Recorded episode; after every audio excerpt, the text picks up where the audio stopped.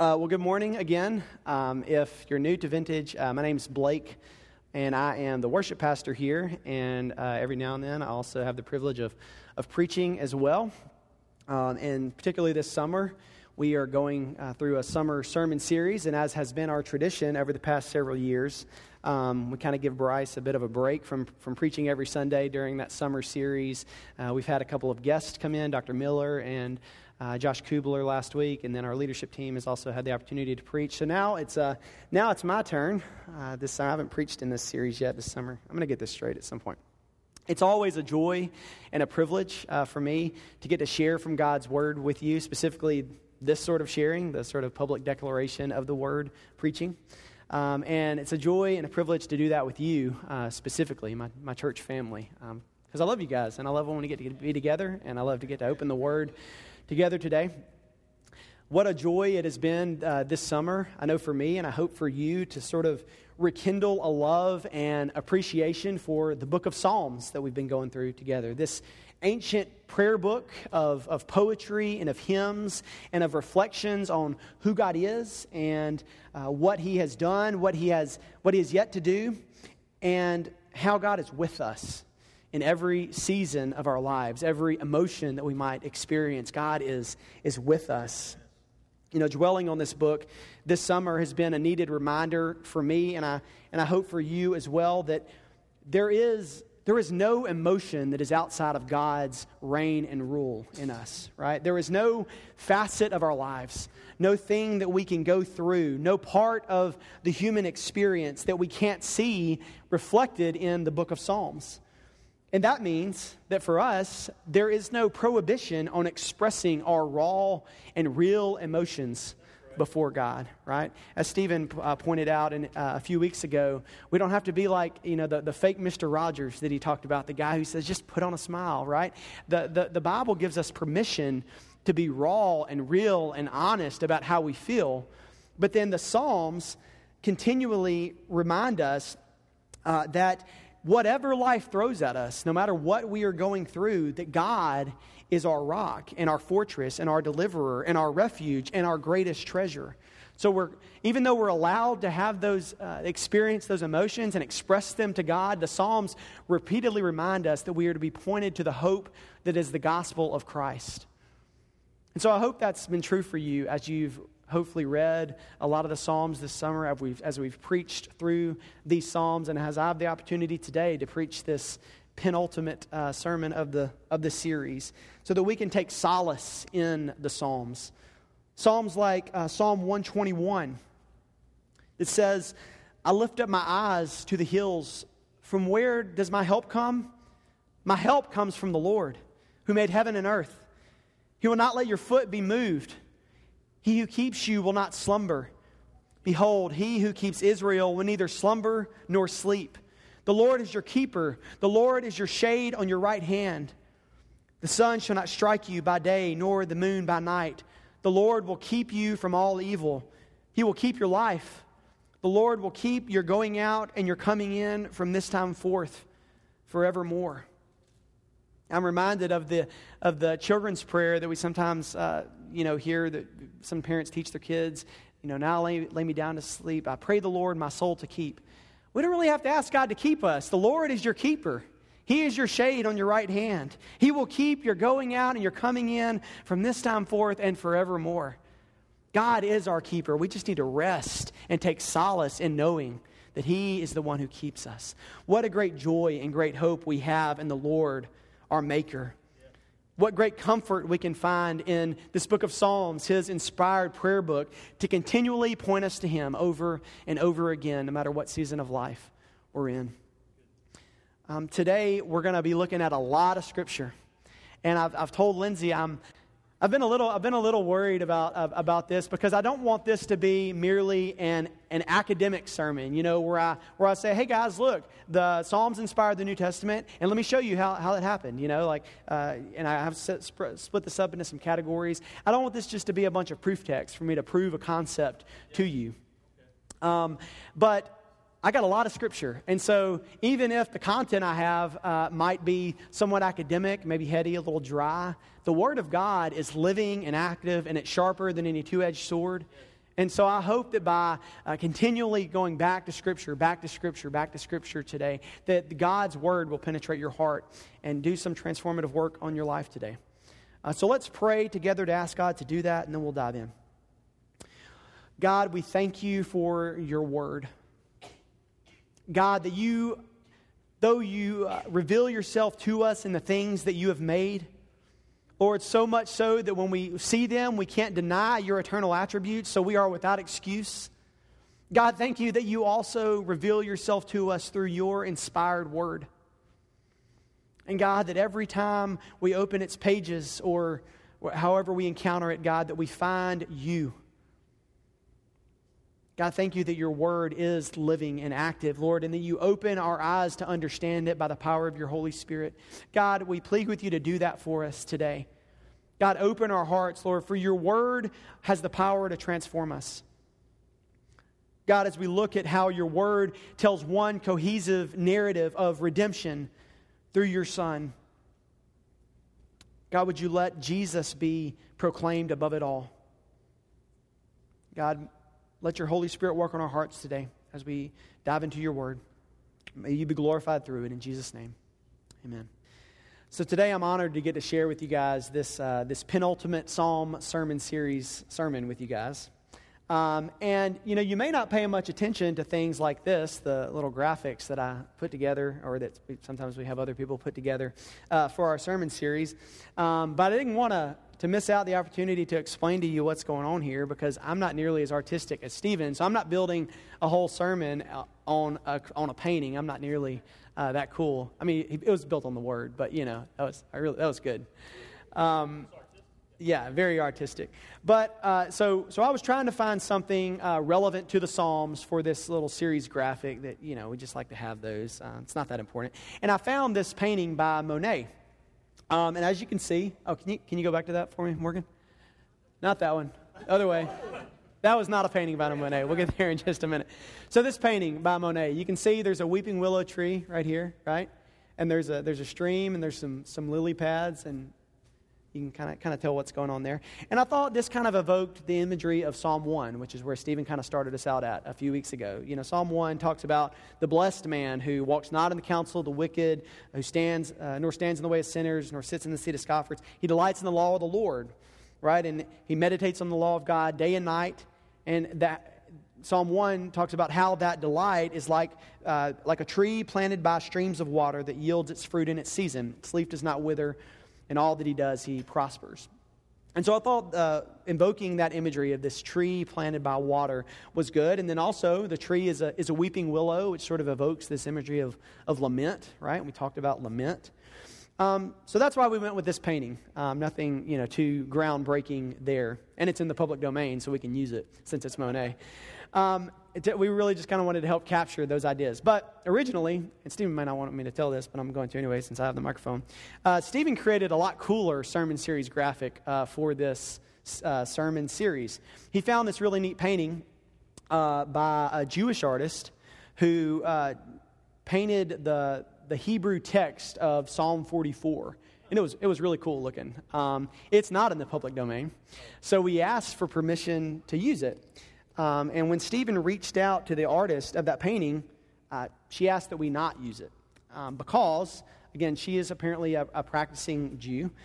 And she didn't want to endorse or participate in use of Judaism related works for the purposes of promoting Christianity, which is definitely understandable, right? I mean, I'm not, I'm not dogging on her, and if she listens to this, um, again, I, I, that's absolutely her right as an artist.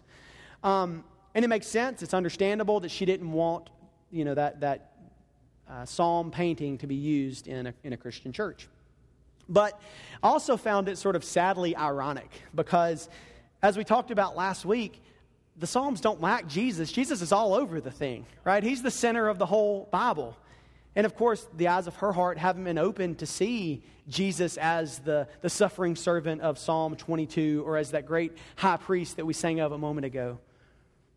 If only the eyes of our hearts have been opened, though, and hopefully they have for most of us here today, then we can see every part of Scripture through the lens of the gospel of Christ. And we see Jesus in the Psalms, and we see how that points to uh, what he did uh, for us in the New Testament. And last week we looked at that specifically uh, when Josh Kubler, our guest preacher, showed us how the Psalms point to Jesus, and specifically how a lot of the Psalms specifically point to his coming, then to his crucifixion, which was which is really cool when you think about Psalm 22 and the piercing of the hands and feet, and how crucifixion didn't even exist yet, which is which is amazing that God is that uh, sovereign over it all. And then the Psalms point to the establishment of the everlasting kingdom of Christ. And so today, I want to preach sort of a, a, complementary sermon to, to Josh's sermon from last week. And that's not meant to imply that Josh's sermon was lacking in any way, but basically, he took the Psalms and show how they point to Jesus in the New Testament. What I want to do today is look at the New Testament and show how they are then shaped by the Psalms. So we're kind of looking, looking back, if you will. Um, and we're going to look at how the Psalms shaped the doctrine of the followers of the New Testament church uh, and how it shaped the authors of the New Testament themselves. but first, I want to I want to tell you a few things about how influential the Psalms are uh, in the New Testament. So, do you know what book is quoted most frequently from the Old Testament in the New? It's the book of Psalms, right? Uh, it's the most quoted Old Testament book in the New Testament. And depending on how you count, because, you know, there are direct quotations and there's also allusions and there's also just concepts that are built on the Psalms. Depending on how you count, there are over 100 quotations and many more allusions, by some counts up to 160, from the Psalms in the New Testament. When looking at Old Testament books that Jesus himself quotes, uh, there are four that he quotes the most. He quotes the book we've been going through most recently before the Psalms, Exodus. Uh, he quotes Exodus seven times. He quotes Isaiah eight times. Jesus quotes Deuteronomy ten times. But do you know what book he quotes the most? The Psalms, right? He quotes the Psalms 11 times. And it's really not surprising because so many of the Psalms are songs that point directly to Jesus as he himself believed. Jesus taught, of course, that he is the priest king of Psalm 110. He is the cornerstone of Psalm 118. He is the suffering servant of Psalm 22. He even quoted from the Psalms as he was dying on the cross in agony. Now, this is evidence in Jesus' life of an intimate love of and knowledge of the Psalms. And I believe that also can serve as a prescription for us for how we ought to let the Psalms influence our life. That even when we are suffering at our lowest point, we cry out the words of Scripture to help shape our lament. In fact, not only Jesus quoted from the Psalms, but almost every New Testament writer draws not just a little bit, but significantly from this beloved prayer book of God's people.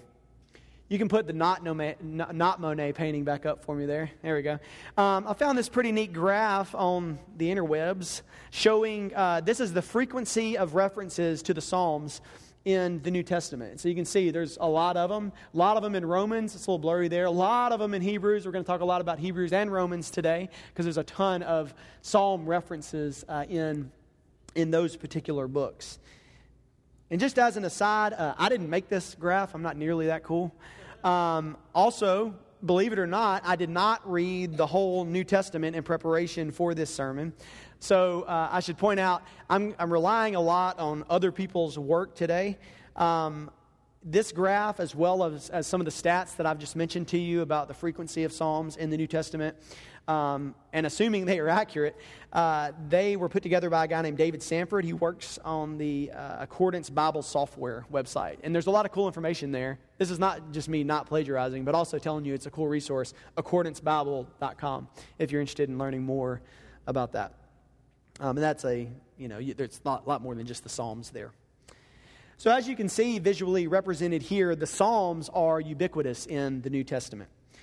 Um, if you have a physical copy of God's Word, uh, if you turn to any page of the New Testament uh, and you look at those cross references that are along the bottom or along the side of those pages, um, maybe not on the very page you turn to first, but within a couple of pages, you'll find a reference to the Psalms because they're everywhere. You're almost guaranteed to find a Psalm reference if you read you know, any, any bit of the New Testament.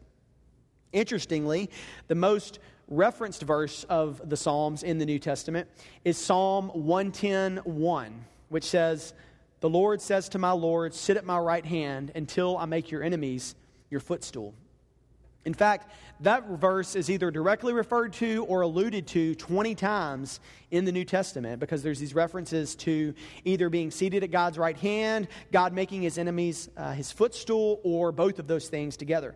And every time that that verse is referenced, the 20 times it's referenced in the New Testament, guess who is the one that's being seated at the right hand of God with his enemies as a footstool? It's Jesus, of course, right? He is the center of it all. It's not surprising, given what we discussed last week about Jesus and the Psalms. See, the seeds of truth, specifically about Jesus, sort of burst into full bloom in the New Testament, specifically because it's all about Jesus anyway. Isn't it amazing how the Bible is this one cohesive thing, even though it's a lot of different things? I mean, the Bible is a collection of 66 books written by 40 or so different authors. Um, they wrote on three different continents in three different languages over, depending on how you count, 1,500 or more years. And yet, all of that combines to form this perfect, consistent message that culminates in Christ. Amen. Isn't it amazing how each of the books constantly quotes and refers to others within the Bible? forming this cohesive narrative of the most beautiful story of redemption that the world has ever known. I mean, if you need evidence that the Bible is divine, just read it.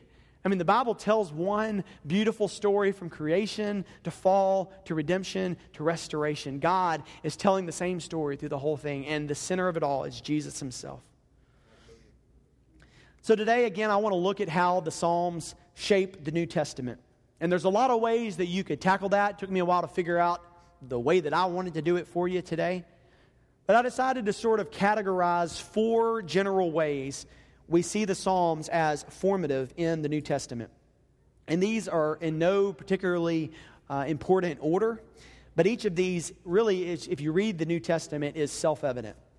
And the first way I want to look at that is that the Psalms shape New Testament doctrine or, or New Testament theology. There's really countless examples. Well, I said there's 168. Uh, yeah, so there's a lot of examples uh, of how the Psalms shape New Testament doctrine, but I want to highlight a few of those for you today.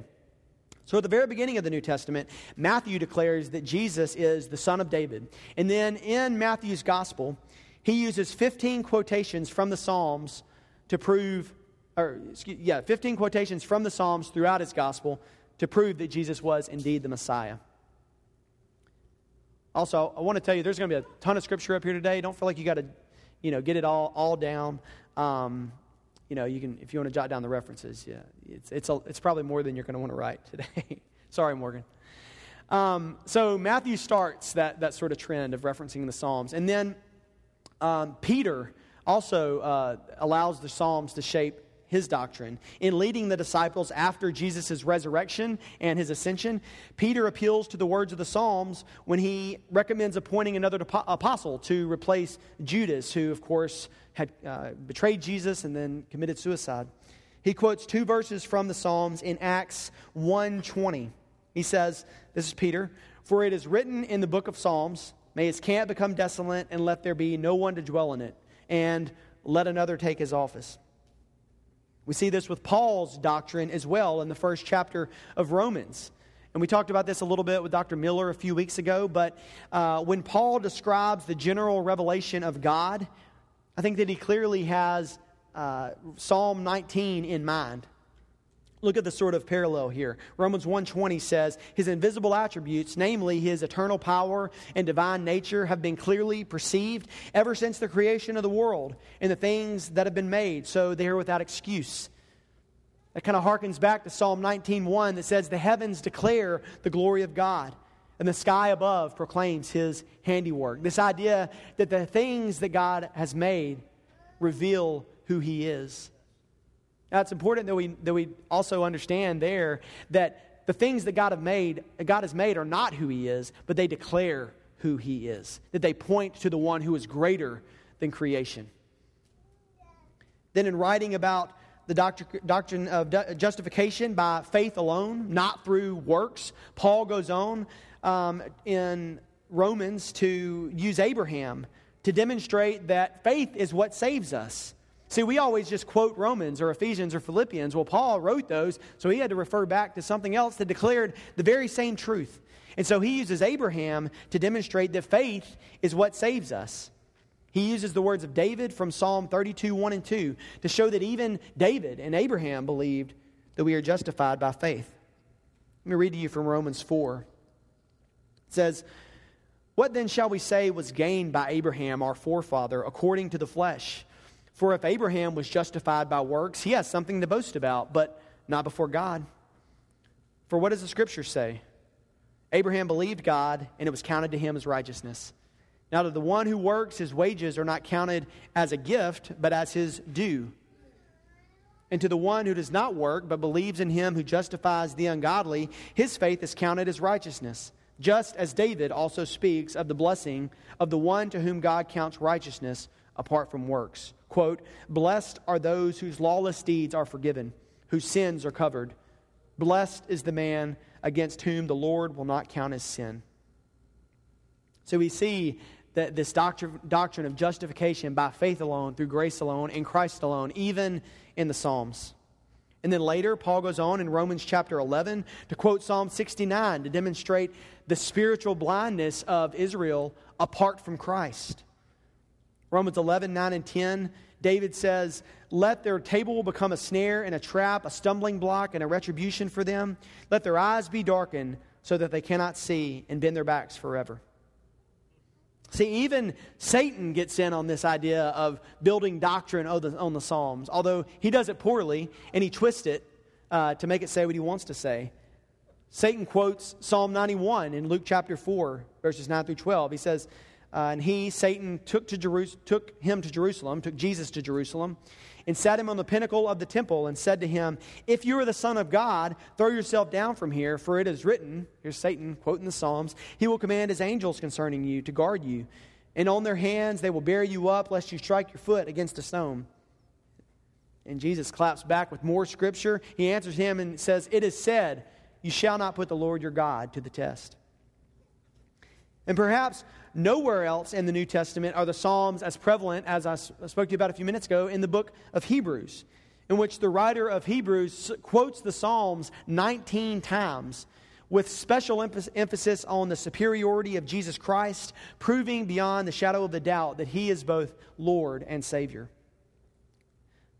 Hebrews chapter 1 quotes repeatedly from the Psalms, most notably when the author quotes Psalm 45 in, in chapter 1, verses 8 and 9 says, But of the Son, he says, Your throne, O God, is forever and ever. The scepter of uprightness is the scepter of your kingdom. You have loved righteousness and hated wickedness. Therefore, God, your God, has anointed you with the oil of gladness beyond your companions. He goes on in chapter 2 to quote from Psalm 8 to describe Jesus as the founder of salvation.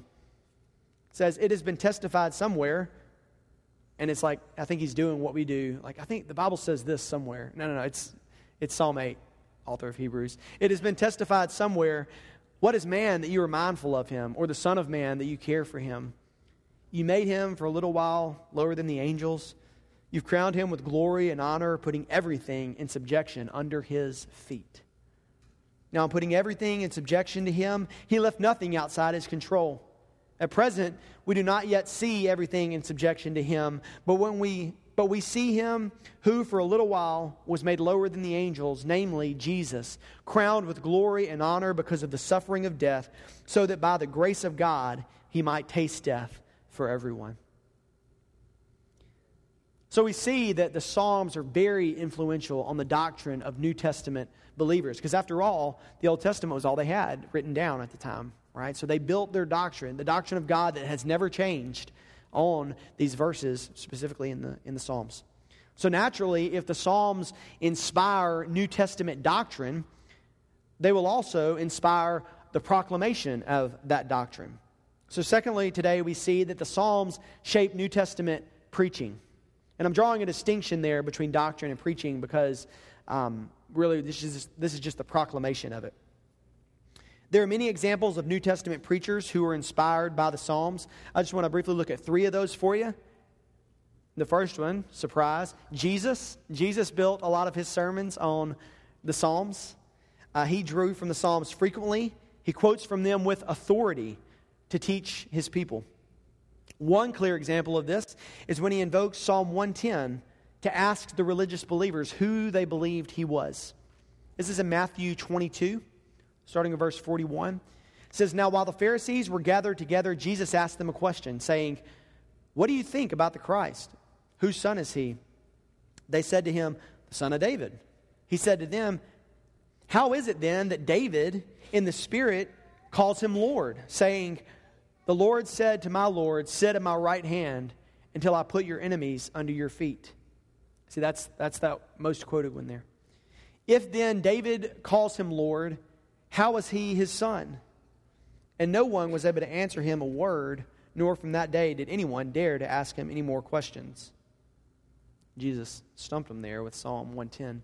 This discourse is also recounted in Mark and in Luke, with Jesus quoting Psalm 110.1 to ask this most simple but most profound question about the wonder of the incarnate Son of God, Him.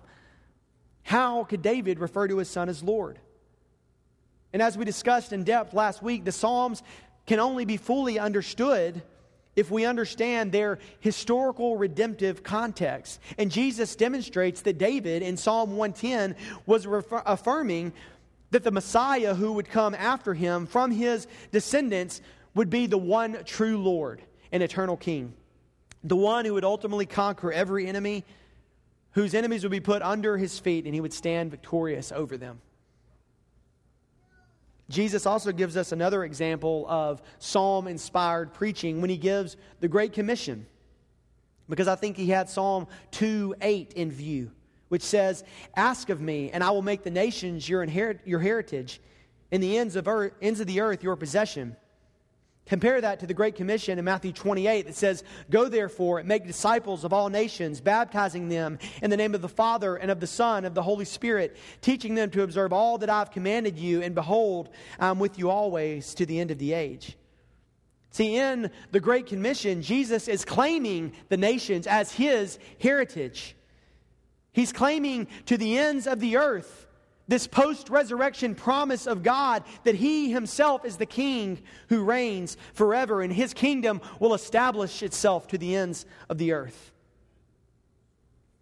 After Jesus, we see this legacy of psalm inspired preaching carried on through apostles like Peter. And we see the Psalms in the preaching of Peter, most notably in his great uh, epic sermon to the multitude on the day of Pentecost. I'm going to read part of that to you, a kind of lengthy part to you, where Peter quotes twice from the Psalms. This is Acts chapter 2, starting verse 22. Peter says, Men of Israel, hear these words. Jesus of Nazareth, a man attested to you by God with mighty works and wonders and signs that God did through him in your midst, as you yourselves know. This Jesus, delivered up according, according to the definite plan and foreknowledge of God, you crucified and killed by the hands of lawless men God raised him up, loosing the pangs of death, because it was not possible for him to be held by it. For David says concerning him in Psalm 16, I saw the Lord always before me, for he is at my right hand, that I may not be shaken. Therefore my heart was glad, and my tongue rejoiced. My flesh also will dwell in hope. For you will not abandon my soul to Hades, or let your Holy One see corruption. You've made known to me the paths of life. You make me full of gladness with your presence. Peter goes on in verse 29 Brothers, I may say to you with confidence about the patriarch David that he both died and was buried, and his tomb is with us to this day. Being therefore a prophet, and knowing that God had sworn with an oath to him that he would set one of his descendants on the throne, he foresaw and spoke about the resurrection of the Christ that he was not abandoned to Hades, nor did his flesh see corruption. This Jesus, God, was ra- God raised up, and of that we are all witnesses. Being therefore exalted at the right hand of God, and having received from the Father the promise of the Holy Spirit, he has poured out, poured this, poured out this that you yourselves are seeing and hearing. For David did not ascend into the heavens, but he himself says, in Psalm 110. The Lord said to my Lord, Sit at my right hand until I make your enemies your footstool. Let all the house of Israel therefore know for certain that God has made him both Lord and Christ, this Jesus whom you crucified. Clearly, Peter understood, that David understood, that the Holy One, the one who would not be abandoned to Hades or see corruption, the one who would be seated on the throne of God forever, was not David, but the promised King, the coming Messiah, the Lord and Christ, Jesus. Amen. This tradition is carried on in the preaching of Paul. In fact, we see the very same Christ centered themes present in the preaching of Paul as we did with Peter, as he quotes the Psalms in his first evangelistic sermon in Acts chapter 13.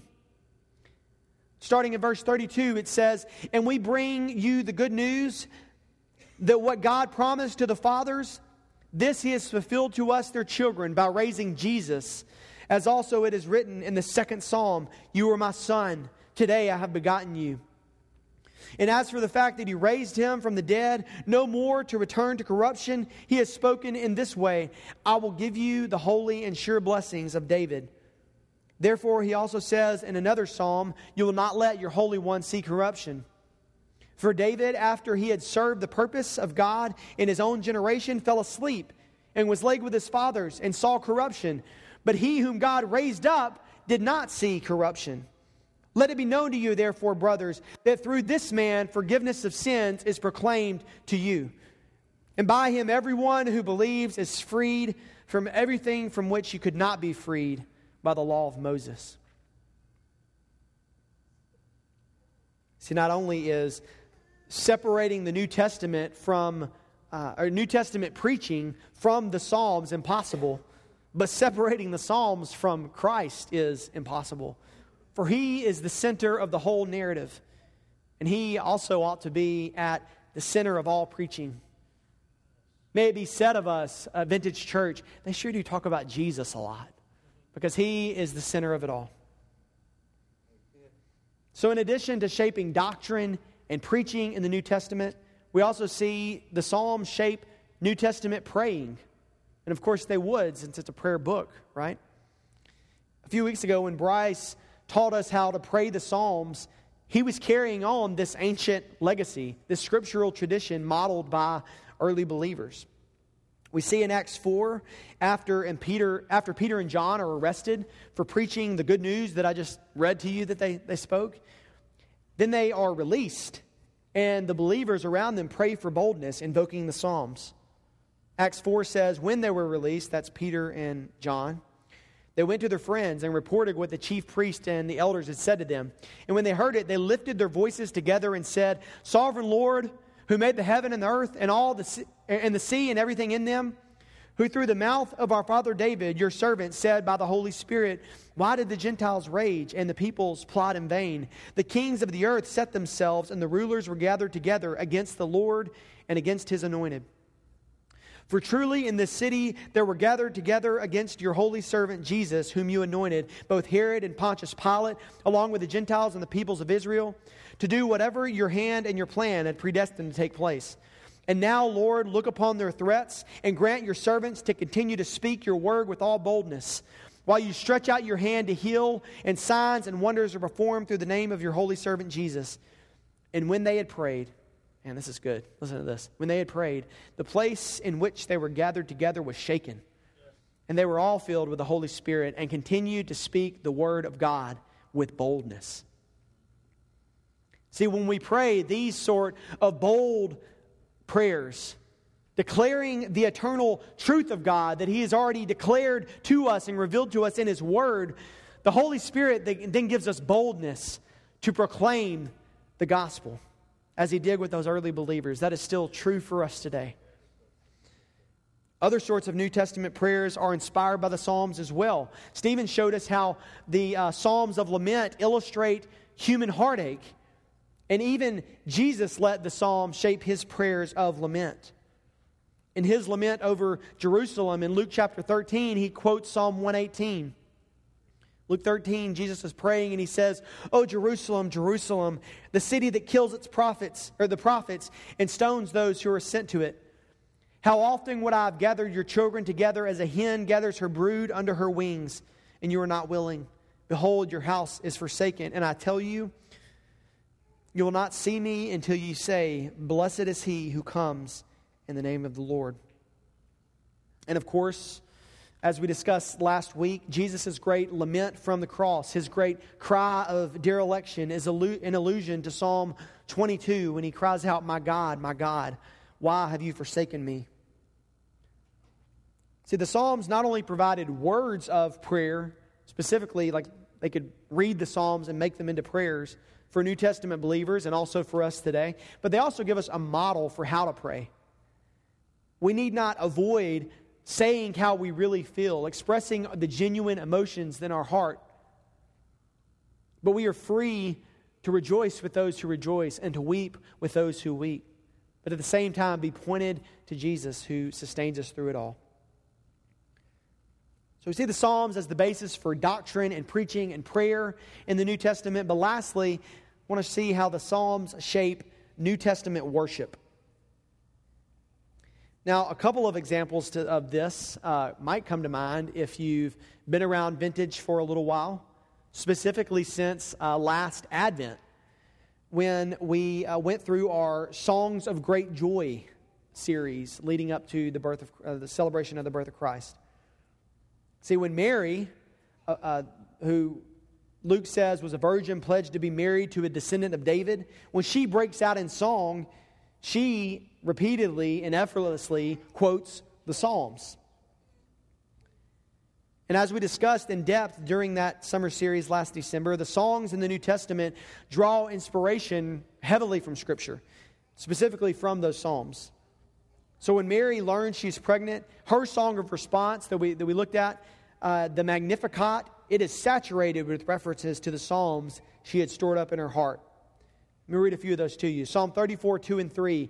My soul makes its boast in the Lord. Let the humble hear and be glad. Oh, magnify the Lord with me, and let us exalt his name together. Psalm 126, 2 and 3. Then our mouth was filled with laughter, and our tongues with shouts of joy. Then they said among the nations, The Lord has done great things for them. The Lord has done great things for us. We are glad. Psalm 103, 17. But the steadfast love of the Lord is from everlasting to everlasting on those who fear him, and his righteousness to children's children. In Psalm 107, 9, for he satisfies the longing soul, and the hungry soul he fills with good things. If you read through Mary's song in Luke, you'll see all of those psalms directly referenced there. And even the form of her song follows the common form of the Psalms of thanksgiving, which begin by thanking God and then explaining why the writer, uh, the songwriter, is thankful. The same is true for another song we looked at in that series, the song of Zechariah, the father of John the Baptist, in Luke 1 68 through 79. When Zechariah responds in song to the birth of his son in a song of prophetic worship. And again, his song was filled with references to the Psalms. From Psalm 41:13, blessed be the Lord, the God of Israel. Psalm 111:9, he sent redemption to his people. 132:17, there I will make a horn to sprout for David. Psalm 106:10, so he saved them from the hand of the foe and redeemed them from the power of the enemy. And Psalm 105:8, he remembers his covenant forever, the word that he commanded for a thousand generations. This psalm inspired worship doesn't stop with Mary or Zechariah or other ancient uh, Christmas hymns. In fact, in the early church, the apostles actively promoted the singing of the psalms when the church gathered for worship. In three different places, we're, we're commanded to do that. 1 Corinthians 14 26 says, What then, brothers? When you come together, each one has a, has a hymn or psalm, a lesson, a revelation, a tongue, or an interpretation. Let all things be done for building up. In Ephesians 5 19, be filled with the Spirit, addressing one another in psalms and hymns and spiritual songs, singing and making melody to the Lord with your heart. And then Colossians 3 16. Let the word of Christ dwell in you richly, teaching and admonishing one another in all wisdom, singing psalms and hymns and spiritual songs with thankfulness in your hearts to God. Church, it is right for us to give thanks and praise. And it is glorious for us to allow the Psalms to saturate that thanks and praise, our worship of God, as we join in the ancient song of saints before us in praise to our God. In all four Gospels, we, we also read another account of Psalms being used for worship. Psalm 118 during the triumphal entry on Palm Sunday, where the people saying, Hosanna, which comes from Psalm 118 25, which means, Save us, we pray, O Lord. And then they sang also from Psalm 118, Blessed is he who comes in the name of the Lord. Then, just four days after that, when Jesus met with his disciples in the upper room to share the Passover feast with his friends and to institute this holy meal that we know of as communion, the Bible says Jesus himself sang hymns with his disciples, as recorded in Matthew 26 and Mark 14. We don't know exactly what Jesus sang there, but traditionally the Passover hymns sung by the Jews were Psalms 113 to 118. And, and looking through those, can you imagine with me for a moment? First of all, Jesus singing with his friends, Jesus worshiping God the Father with his friends mere hours before he would pay in full the sin debt owed by all of humanity, knowing that he was about to suffer and die. Maybe the incarnate Son of God saying these words from Psalm 116 Precious in the sight of the Lord is the death of his saints. O Lord, I am your servant. I am your servant, the son of your maidservant. You have loosed my bonds. I will offer to you the sacrifice of thanksgiving and call on the name of the Lord. I will pay my vows to the Lord in the presence of all his people, in the courts of the house of the Lord, in your midst, O Jerusalem. Praise the Lord. Or maybe imagine with me Jesus singing from Psalm 118, from the very same passage that just four days earlier was used to worship him by the multitudes, knowing that it was a prophetic word about his impending death. Psalm 118, verse 22 says, The stone that the builders rejected has become the cornerstone. This is the Lord's doing. It is marvelous in our eyes. This is the day that the Lord has made. Let us rejoice and be glad in it. Save us, we pray, O Lord. O Lord, we pray, give us success. Blessed is he who comes in the name of the Lord. We bless you from the house of the Lord. And of course, after singing those Passover hymns with his disciples, after giving the bread and the wine to his followers and praying in Gethsemane, Jesus was crucified and then he was raised from the dead. And then after his resurrection, when he appears to his disciples, he said to them, These are my words that I spoke to you while I was still with you. That everything written about me in the law of Moses and the prophets and the Psalms might be fulfilled. Then he opened their minds to understand the scriptures. Josh talked last week about, they mentioned that their hearts burned within them. And I can just imagine the disciples having these, these flashbacks to Jesus himself quoting Isaiah and Jesus quoting Exodus and quoting the Psalms. And then Luke 24 32 says their heart burned within them as they came to the realization that not only is Jesus who he said he is, not only is Jesus risen from the dead, but he is so much more than they ever realized up until that very moment. He is the good shepherd of Psalm 23. He is the giver of gifts in Psalm 68. He is the priest and king of Psalm 110. He is the stone that the builders rejected in Psalm 118. He is the sufferer of Psalm 22, whose hands and feet were pierced as he was smitten by God.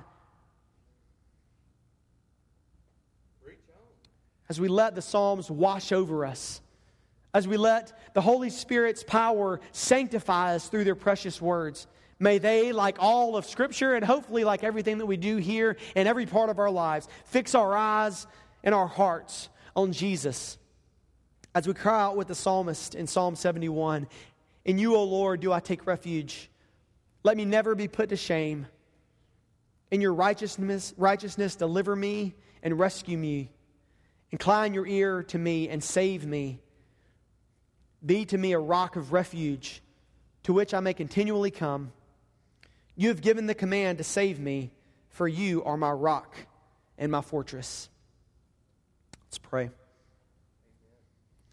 God, we thank you that we can take refuge in you. God, that you deliver and rescue. God, and that you are our rock of refuge. God, thank you that you decided before you even made us that you would save your people. God, and you have always been about the business of making that happen. God, when we read the Bible, may our hearts burn within us. God, as your Holy Spirit works on our hearts, Lord, as we, as we come to realizations about who you are, God, that it is all true and that it has the power to influence our lives, Lord, to transform us. And God, may we not miss that Jesus is the center of it all. He is the only reason we have hope. God, He is our good shepherd and our great high priest. He is our Savior and our rock. God, thank you that your word teaches us this grand story of redemption. God, and that if you, would, if you have opened the eyes of our hearts, we can step into that story. God, if there's anyone here whose, whose eyes you are opening today, God, would you, would you reveal the truth of the gospel to them? God, that though we are all helpless and hopeless apart from you, God, that you have made a way to save us by sending your Son to die in our place. God, and if only we would trust in him and repent of our sins. God, you wash away all that sin. God, and you give us your Holy Spirit to walk in newness of life. God, and you give us life that is abundant and eternal.